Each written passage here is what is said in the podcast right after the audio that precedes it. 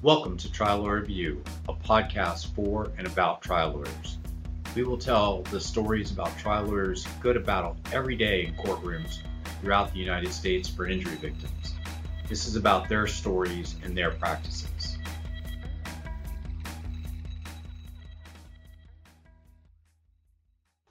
Hello, everyone. I'm Jason Lazarus, your host for Trial Lawyer Review.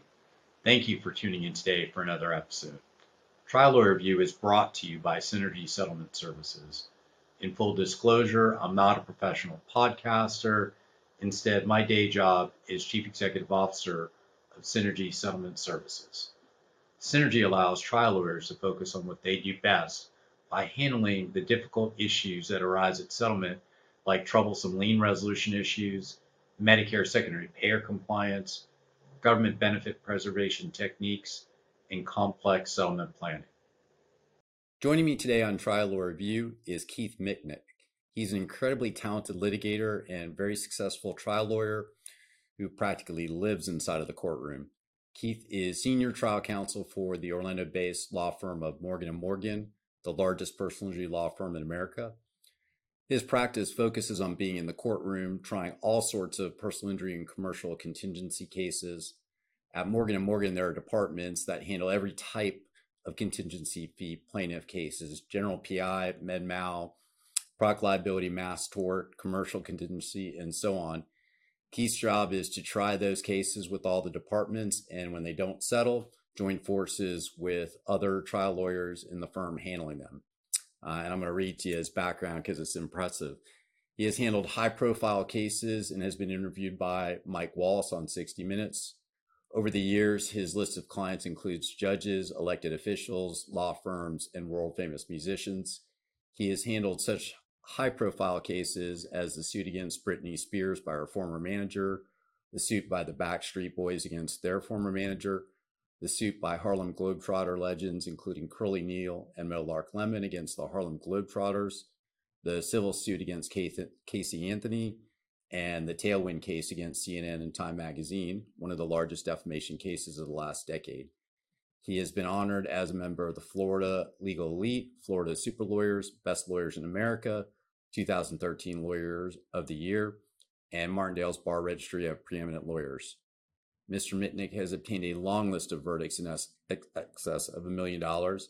In the last few years, he has jury verdicts of 1 million, 1.35 million, 2.4 million, 2.7 million, 5.1 million, 18.1 million, 27 million, 40 million, and a 90 million, which was the seventh largest verdict in America for 2010. He is a frequent seminar presenter for plaintiffs' lawyers across the country, sharing his cutting edge lawsuit strategies. He is the author of three books dedicated to helping trial lawyers improve their craft. And just like me, he did his undergraduate degree at the University of Central Florida and graduated from FSU College of Law. Keith, welcome to Trial Lawyer Review. Great to have you as a guest, and thank you for joining me today. It's my pleasure. You're an old friend, man. It's good to see you, and I'm glad to be on here with you. So before um, talking about all the law stuff, I, I, know you grew up in Eustis, which is a pretty small town. Uh, what was it like for you in a small town of Florida growing up? Because when we moved to Orlando from New Jersey in 1980, I, I, know it felt like Orlando was a small town back then, but I imagine Eustis was probably pretty sleepy back in that that time period. So I'm curious about what it was like. I can tell you this: we would go to an exciting day to the big city was to drive over to Orlando, which back then was even smaller than it is now. So it was great. We, you know, was it's the classic. People didn't lock their doors. We got on our bicycles and, and rode around all day. And as long as you were back for dinner, no one worried what was happening to you. And it was just a, it was a great place to grow up. Small town. Everybody knew each other. Both my parents were school teachers, so it just um, it it would be a little small for me to live there now. But growing up, I, I it was fantastic.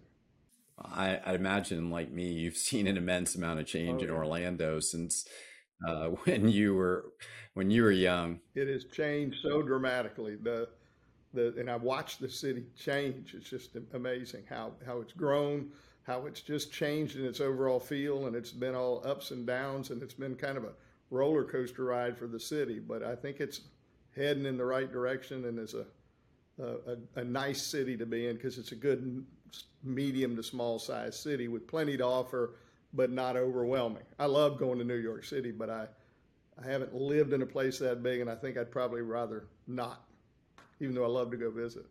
And it's been amazing to see your law firm grow with the city. The the explosion of Morgan and Morgan is is pretty impressive, along with the growth of the city. It, it's stunning to me. You know, when I was there, everyone knew everybody, and you know we were on a couple floors, and now we're all over the country. And I take phone calls all the time. We do a thing when I'm not in trial where lawyers in our firm can just click on a link and it'll just set a time up for a phone call and we do phone calls all day long helping people strategize and deal with perceived problems in cases. And i get calls all the time. I say hey good to meet you. Where where are you from? So it's a it's a different animal but it's i'm, I'm proud of what what john's done with it and what the firm's done yeah, I get it because we are over hundred team members now with Synergy, and it, it's funny because I just I, I can't keep everybody's name straight even at hundred, so I can't imagine, you know, when you get to 200, 300, 500, you know, that that that many people, it's it's so hard. But I hate the idea that I don't know everybody by name because that's what I want. I, I miss the knowing everybody, um, but I do love strength in number, so it's worth the trade off. Yeah. So in in doing some prep for this episode, I watched a video, uh, and you talked about how you became interested in becoming a lawyer, um, and you talked about a book uh, that you read as a kid, and you said you read it twice, uh, which appealed to your sense of standing up to to bullies.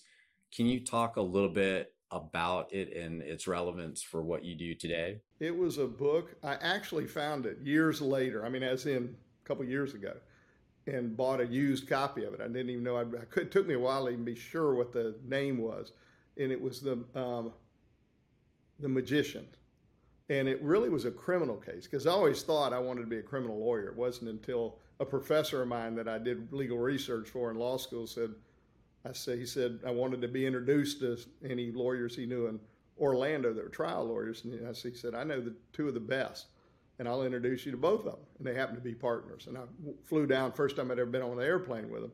And he's and I'm assuming they're criminal. He goes, I said, what do they do? And he started telling me. I said, I didn't really know what civil lawyers did. And I said, no, I want to be a criminal lawyer. And I'm sitting, I'm on this plane first time in my life going to meet some guys do civil law. And I thought, boy, I should have been clear. And he said, no, listen, there's some great criminal lawyers, but by and far, there are more high caliber lawyers doing the civil practice.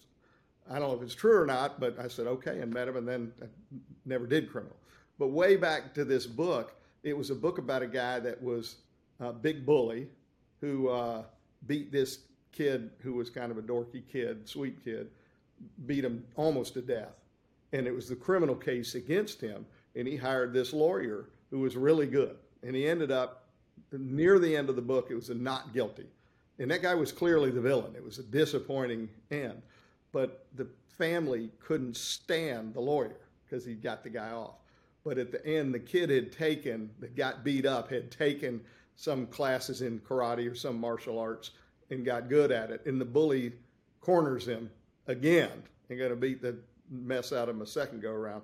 And the kid hits him with a palm and smashes his nose back in his brain, and the bully dies. And the book ends with the family calling the lawyer they hated to represent their son. And I, there was some, even though it wasn't like, I, I want to wear a white hat. It didn't feel very white hat to me. But there was something about the power to make a difference um, that transcended which side. Even the person that didn't like him wanted him when he needed him.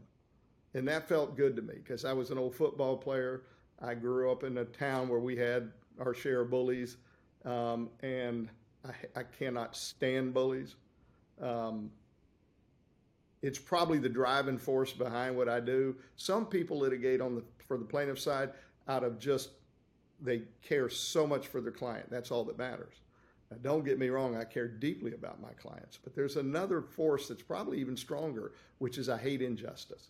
And I see when someone is trying to get away with an injustice, I see the old bullies from my high school.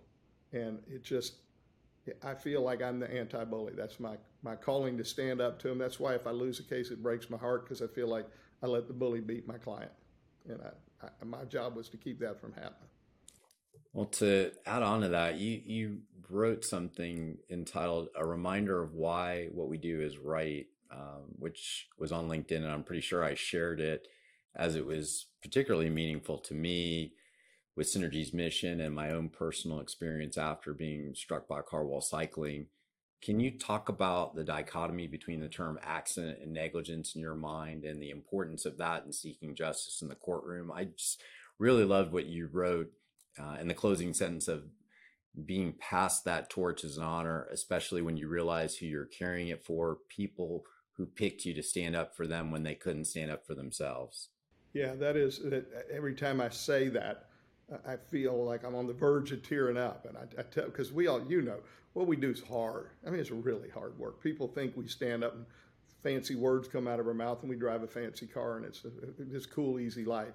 It is a cool life, but it ain't easy. It's the work, the level of sacrifice and pieces of your soul you give, and you never get to turn it off and be done. And I'm, I'm not complaining. I wouldn't do anything else, but it is hard. And I like to remind people that, you know, at the end of the day, there are a couple things I remind. I remind uh, that, that it's like you come out of college and go to the pros. And you always hear the saying, the game's so much faster, these athletes. And it takes them a while to acclimate because it's just so much faster. And the courtroom, when you're younger, seems like it's going so fast. How am I supposed to remember this, this, this, objections and evidence and, and keep my cool and what am I say what I wanted to say? And it's overwhelming. And I tell young lawyers, look, it's okay to be nervous. You don't need to be perfect. You don't need to be polished. Come with a winning package that you develop without the stresses of a courtroom and deliver it with your integrity. And it's okay if it's choppy and not all pretty. That'll come in time. But the good news is the game slows down the more you do it. And later in life, when you get old and bald headed like I am, it slows down. I think of it like Neo in Matrix. I, you can see the bullets coming and say, well, I could do this or I could do that, and I'm going to do this. And it all happened as fast, but you was in slow motion. So it's not like, okay, it'll slow down after three trials and now I'm done. No more fun. Yeah, it just keeps growing.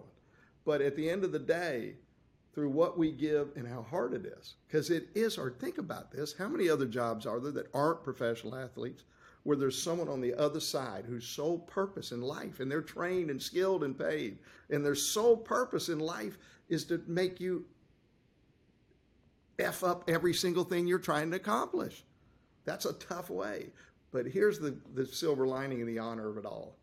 What other job is there where someone picks you to stand up for them when they couldn't stand up for themselves?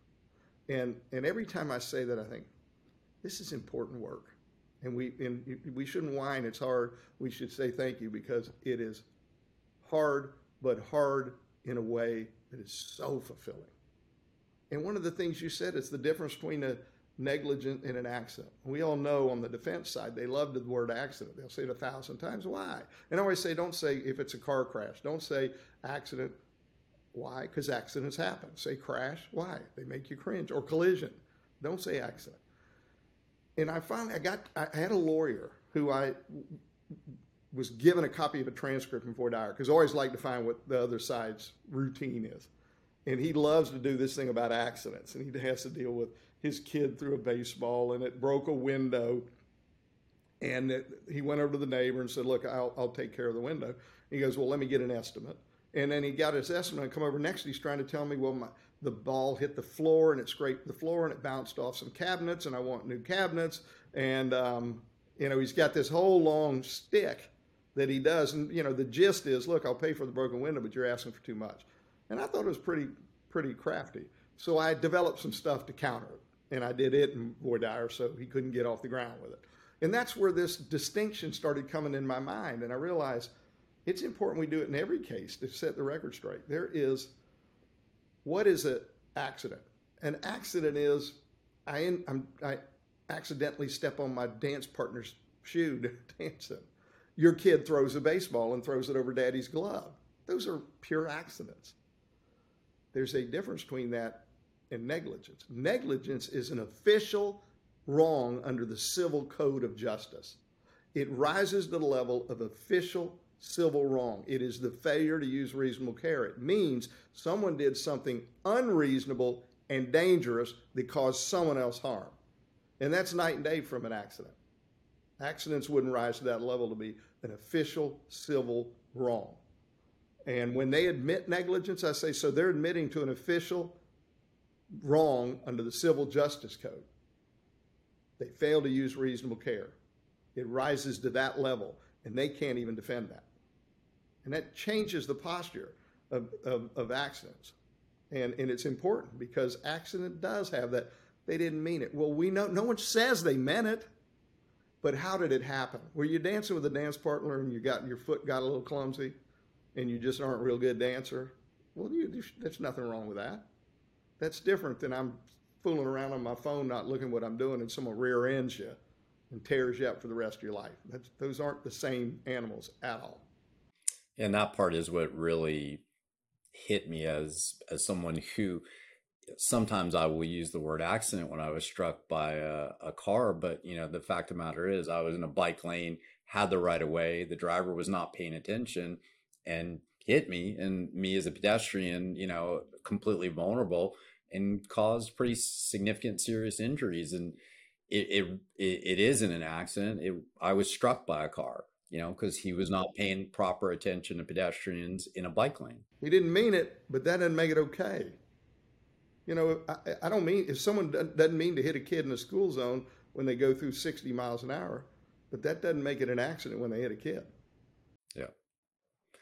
So, what is at the heart of your passion for being inside the courtroom? Because uh, you know, we talked a little bit about the the the idea of the being being the one that stands up to the bully, but actually the the passion for being you know the in in the courtroom in in the middle of that fight.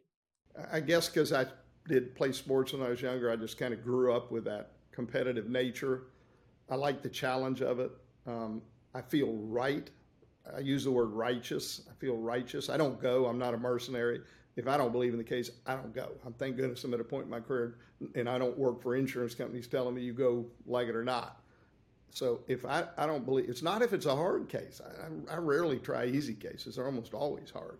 If they're going to trial, you can bet they're, they're, they're losable and they're tough. But I, in my heart of hearts, believe we're right. And once I believe I'm right, then there is a, a burning desire to avoid an injustice on my watch and you get in a courtroom and you're you're mentally sometimes damn near physically hand to hand combat with a, a the better the lawyer the more I'd rather have a weak lawyer on the other side because I want to win for my client. It ain't about my enjoyment. It's about my client's justice and recognition of their loss. But when I do have a good lawyer, I don't complain about it because it truly makes the makes the battle all that much more interesting because you get a leg up, they get a leg up. And, and it sounds a little bit like a game, but in my mind, it's not. This is serious business. It's not a game. Um, and that takes away a little of the fun of it, but it adds a whole lot of importance to it, substance to it. We're not out there shooting hoops. And you want to win real bad, but afterwards, what's the difference? This is for a lifetime for somebody.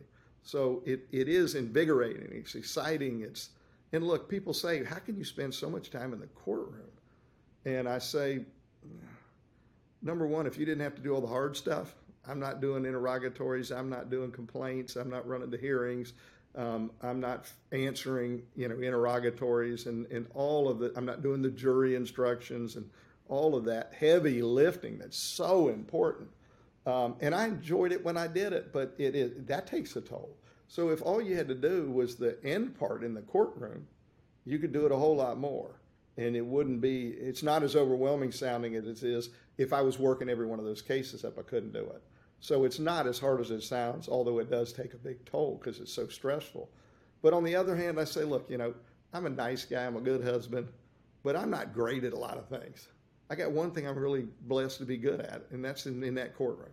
And so i say you know i'm in the courtroom i feel special. I get out of the courtroom i feel pretty average. So where do you think i want to spend my time we all want to feel special. So I'd rather be in the courtroom where I'm feeling good or quietly with my wife who makes me feel special too. But just day to day life, you don't want me on your golf team. You don't, you know, I just, there's not, I don't have hobbies. This is it.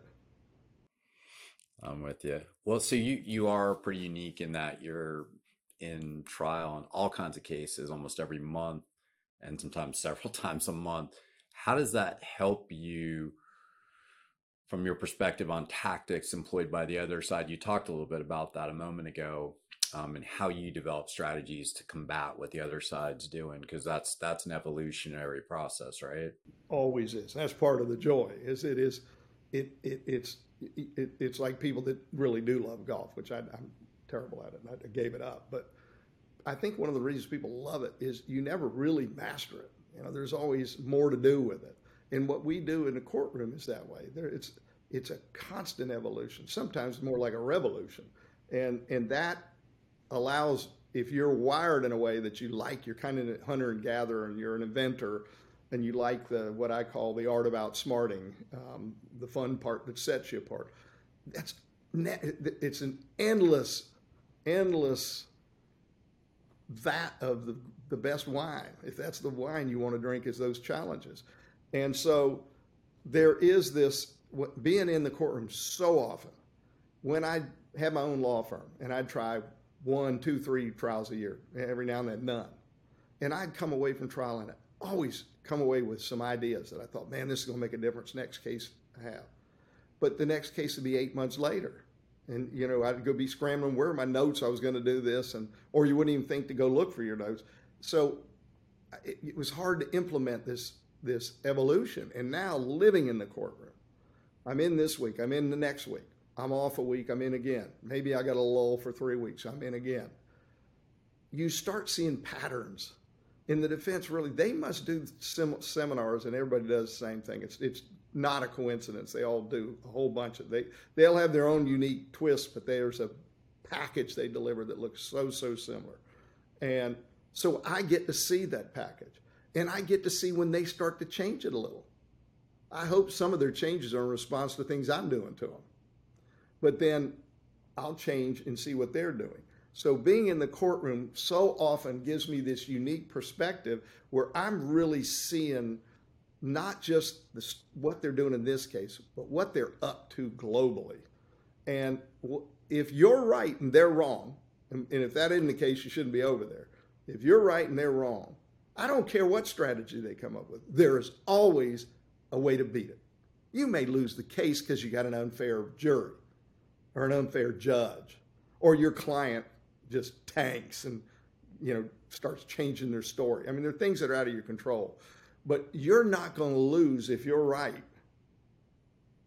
because you didn't do your part.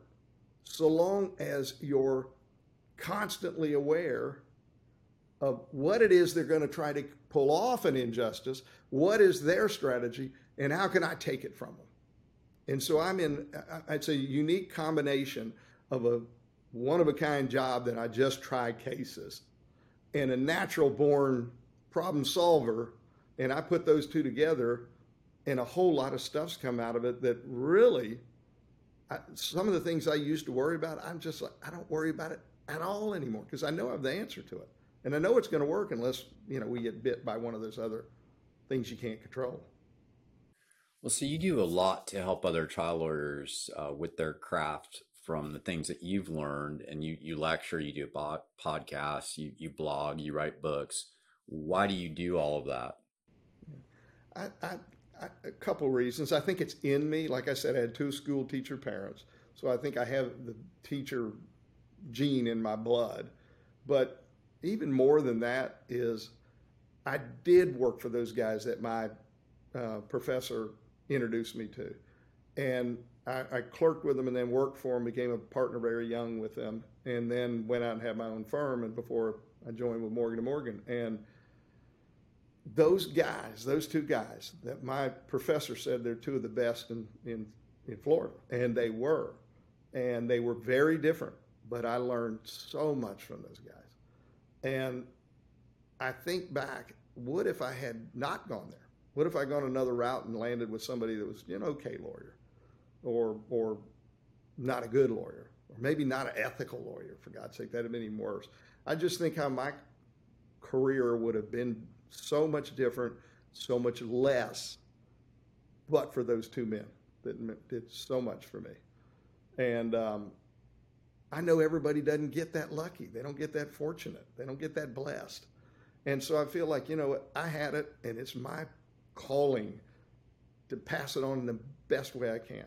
And there's no better way than have a great mentor. But what's the next best thing? I am in a unique position. I do have all this information. I have created all these systems that work. And I thought, why would I just hog that? Or why would I just share it with my partners?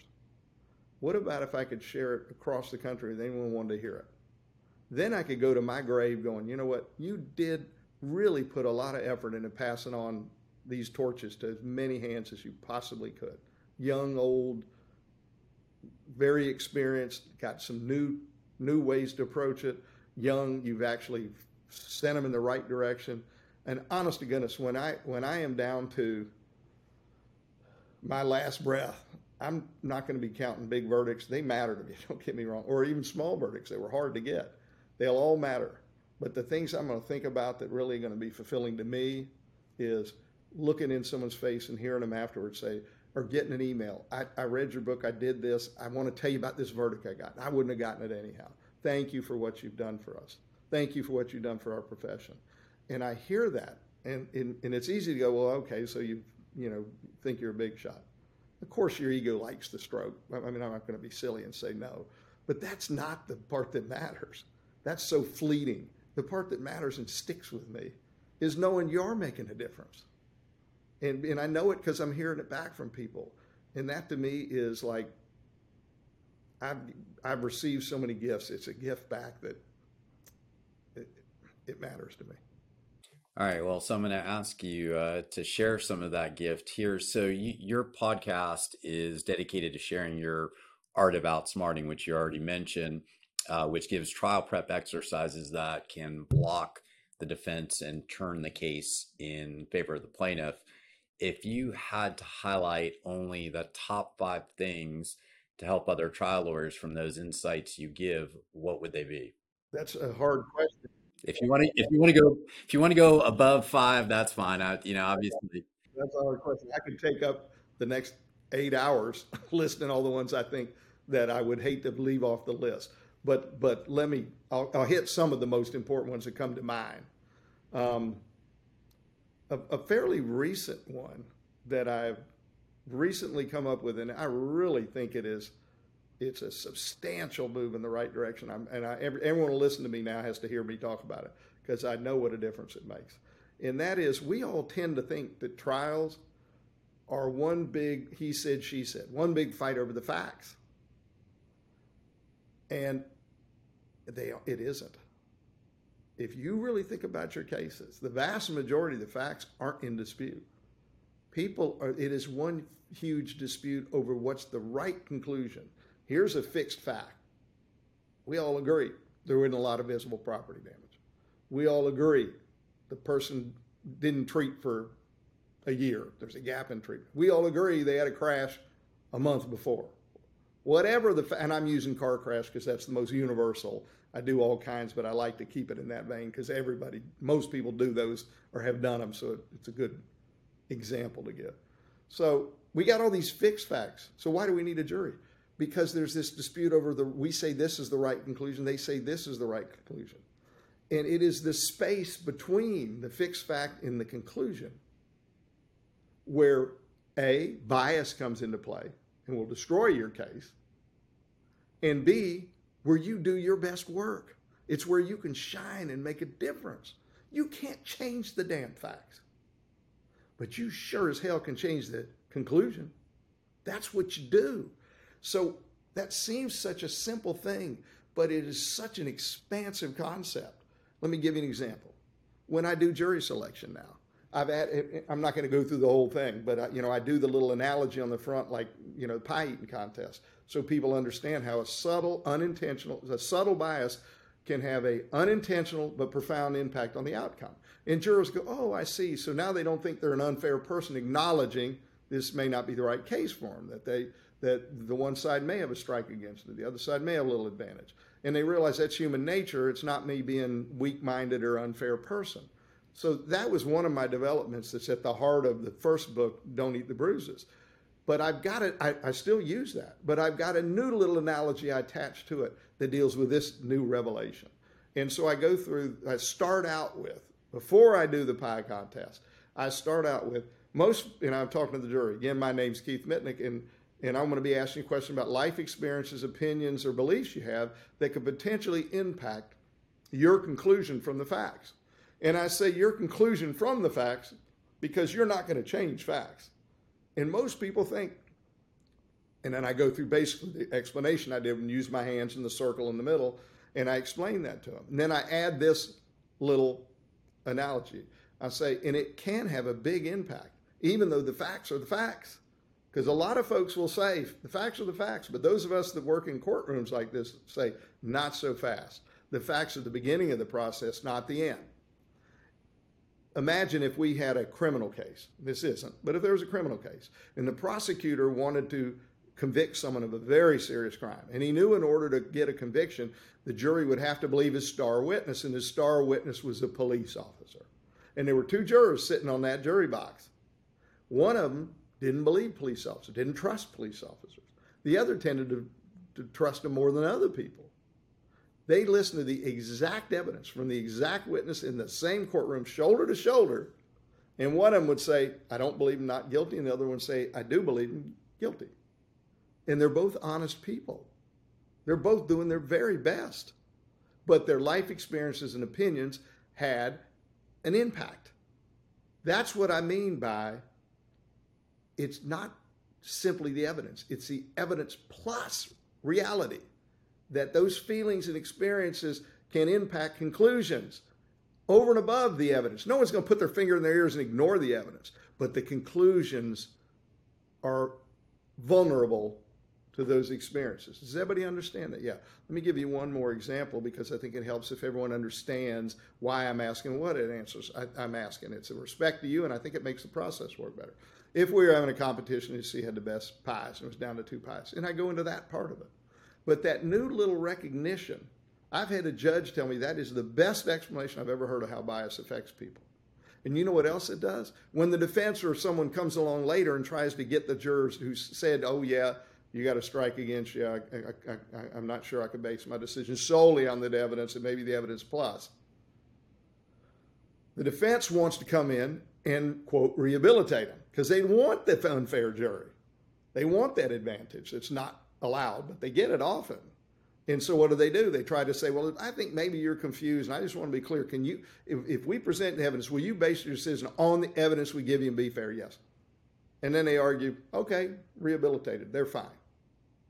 This goes at the heart of that. Because right before I sit down, I'll say, I just want to make sure, and I read off the names of the folks that gave answers for valid cause challenges. I just want to make sure, was anyone confused? No. Anyone want to change their answer? Because I'm about to sit down. I probably won't be able to ask any more questions. And but goodness sake, if you change it, I want to know so I can talk to you about it. Find out why. No.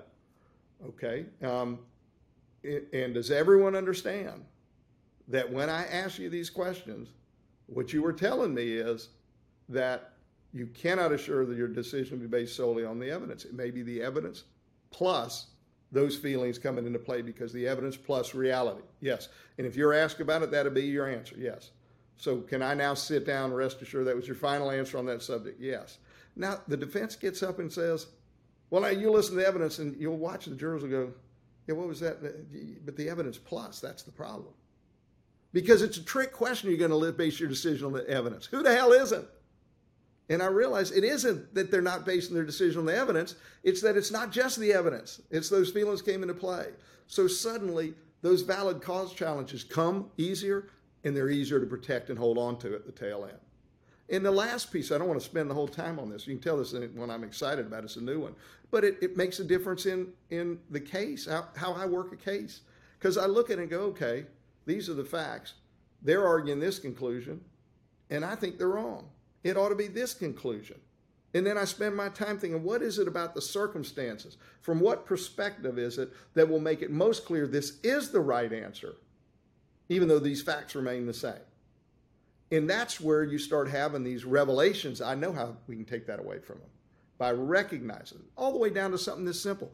You've got their expert on the stand, and you say, well, you, you, or you can wait till closing. You say, you know, they got that expert they brought in here. Sounds like he's giving you facts and he's got a lot of impressive credentials. He wasn't giving you a single fact. You know what he's giving you? His conclusion from the facts. The problem is He's handpicked and paid by these guys all the time. So, you know, his conclusion isn't worth much.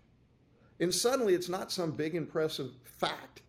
Yeah, it's just just, just him spouting something off from his conclusion, and he would never be able to sit on this jury because he's clearly biased. He's hired by the other side now. You got to acknowledge we hired the people on our side too, but but it's a way to bring an expert that may have otherwise hurt you down to earth.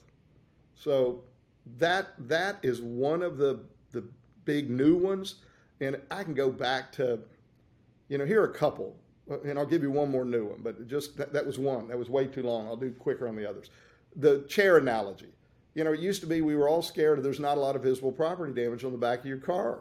You know, it's the old there's a you know a dent, but no big deal, and everybody's scared to death and didn't want to go to court on those because they thought they're going to lose them. And I've seen too many clients hurt badly in that very crash, and I thought they're wrong. Why are they wrong? And I just spent time and I thought ultimately it's because it's the awkward, unexpected jarring that causes injury. It's not the bending of metal, period. And once I realized it was just a matter of then how do I get that point across? And usually analogy is one, or, or is one of the best ways to get the point across is analogy. And that's the, I put someone, I tell the jury, I said, you know, I, I don't know why it is, but little kids love to sneak up on each other on the playground, shove them in the back and they'll shove their buddy and then run off, and the buddy brushes himself off, chases them across the playground, squealing and laughing. And I don't know why it's fun, especially them little boys. But you know what? Grown ups don't sneak up on one another and shove them in the back unexpectedly. Why? Because someone's going to get hurt. Our necks aren't and backs aren't supple, subtle like supple like those young kids. It's like if someone was sitting in this chair and I turned the chair sideways, so if the person was sitting in it, the jury would see their ear. And I say, if, if I was coming across this courtroom and someone had no idea I was coming to sit in that chair, and I'm doing, you know, five to 10 miles an hour, which I'd be running if I did it. I'm not going to do that. But, and they had no idea, and I hit the, and I hit the back of the chair like that. And they went, ow, what are you doing? That hurt. How fair would it be for me? And then I turned the chair around and pointed to the jury to say, what are you talking about? That couldn't have hurt you. There's not a mark on the chair. I said, there's nothing fair about it because it's not about the mark on the chair. It's about the unexpected jarring and snapping at that hinge joint. People go, oh, I get it. So that's one of them that I would put on that top five list that really pays dividends in the world of heading off unfair arguments that otherwise would work. Another one, crick in the neck. Uh, it is a way for people to not poo poo pain, not belittle pain. Pain's a big ass deal and a lot of people in the jury may have pain, but it wasn't thrust into their life unnaturally by the fault of someone else. It wasn't there one day, now it is, and it's never going away. That's different than I played football and I got a back that hurts now. That's just life. The other, someone did a civil wrong, not an accident, and changed that person's life forever. And so recognizing and making people understand that that pain, low level pain, that is not interfering so much with the doing as it is with the experience of doing it. The experience matters. There's a difference between enjoying a movie, sitting uh, enjoying the same movie that you still sit there but fidgeting and trying to get comfortable the whole time. And it's a lifetime of fidgeting and trying to get comfortable. And the experience of life changes, even though externally you can't see it, and they're still carrying on with life. They're bucking up, not giving up. And it's not the kind of injury that interferes so much with the doing as it does with the experience of doing. So that framework takes all this social media out of the picture that they, they get posts of our clients laughing and smiling, doing all kind of stuff like carrying canoes over their head. I've, you know, I've had everything you can imagine. That stuff doesn't scare me as long as your client was telling the truth about it. Those surveillance films, they do not scare me so long as your client isn't caught in some bald faced line. If they are, I'm not showing up. But but otherwise, they're not scary. So, how do you bring all that together and simply make a jury understand having a little bit of pain is not interfering with what you're doing, but it damn sure is interfering with your enjoyment of life, and it is a big ass deal. How do you get that across to a jury without just saying it and forcing it down their throat? An analogy, crick in the neck analogy. This is in one, definitely in my top five. It's like a guy wake, sleeps wrong, wakes up in the morning, got a crick in his neck. And he moans. His wife says, "What's wrong?" He says, "Ah, I slept wrong. Got a crick in my nose." I'm sorry, honey. Ah, it's no big deal. Goes to work. Every little thing he does is there. Picks up his briefcase. He feels it. He goes to change lanes and looks in his blind spot. He feels it. He goes to his office and sits. He's uncomfortable after a bit. He gets up, feels some relief, but now standing's bothering him. So he's up and down all day. Drives home, same thing. Gets home. Wife says, "How's your day?" Okay, other than this neck thing, I'm hoping it's gone tomorrow. This is no fun. honey, maybe you better go to the doctor. I don't need to go to the doctor. I'm all right. Goes to bed, wakes up day two. Wife hears him go, ah, what? I was hoping it'd be gone. That day, same thing all day. It's there with him all day long. You know what he doesn't do? He doesn't call in sick. You know what else he doesn't do? He's not walking or going, ow, ow, ow, let me tell you about my neck. How many people say, you big baby, get a grip? No one has a clue. He's carrying on just like he did before he got the crick, except his wife. He's got you know, their husband and wife. They share those things. No one else would know. But now at the end of the day, too, he's driving home and it's really starting to put him in a bad mood. He comes in the house and he's cranky with the kids. And the wife says, What's the matter with you? He goes, I'm sorry, this thing's really getting on my nerves. Maybe you better go to the doctor. This time a little less about poor you and a little more when I want to crank in the house. He goes, nah, I'm sorry. I, am sorry. I'll behave. It'll, it'll be gone. Goes to bed, wakes up day three, wife's brushing her teeth. She hears, hallelujah. She goes, what? He goes, it's gone. Well, that's what this is like for my client, except there is no hallelujah ever. And it didn't happen because he slept wrong. It happened because someone rammed him from behind, minding his own business on the road that day and it was thrust into his life unnaturally, and it's never going back. One day it wasn't there, now it is, and the rest of his life forever will have it. Now, jurors, every one of them has woke up with a crick in their neck. Every one of them is like, I remember it was driving me crazy. Now get up and try to say, oh, wham, wham, wham, you got a little pain. So that is definitely up in, a, in the top ones. let me give you let me give you I'll give you one more, uh, two more. I think we're supposed to get five. Baselines, reserves, and coping. That's a fairly new one, um, year or so, maybe two at most. Um, I get sick and tired of the defense exploiting the fact our client's not a perfect specimen of health. They're overweight. You know, they already had some physical problems. Um, whatever the hell it is they always want to make it sound like your client's life was so bad before. What the hell difference does this make? How much worse it could be to add this little bit of a problem? And it's basically you're unworthy of American full justice. And it sticks in my craw big time. And I and I finally figured out couple things that really combat it. One of them I had, and then I added this baseline. So the one I had is what I call as is justice. I do it in jury selection just because now I want jurors then understand this is a good thing, not a bad thing, that you can get full justice even though you're not a perfect specimen of health, because most of your jurors aren't perfect specimens of health. Say we call it, I call it as is justice. It means that everyone knows what as is is. If you buy something off the used rack, you don't bring it back because it's not mint condition. And it's the same with someone uh, out in the road. If someone hits them and hurts them, the fact that they aren't in the prime of their physical life and they may get hurt worse because they're more susceptible than somebody who was a perfect specimen of health. That's no defense at all. You take them the way you find them. That's why I call it as is justice. The fancy constitutional words are justice for all or equal justice. I just like to call it as is justice because it makes sense. Everyone can get full justice, not some discount justice, real full justice, even if they're not perfect specimens health now you know your jurors all, all agree you've set the tone for it. Then I now then roll into this baselines, reserves, and copings. And I I did this in a case with it where I had a guy that it was a med mal case, and he had fighting cancer from colon cancer. He had a colostomy bag, um, and he was undergoing chemo chemo treatment. And he died from his cancer came back, and the case had nothing to do with the cancer. It was a malpractice case where they nicked something and pulled a, a catheter out prematurely, and the guy ended up having to now have a urine bag that was just temporary for the rest of his life. But he dies in 18 months.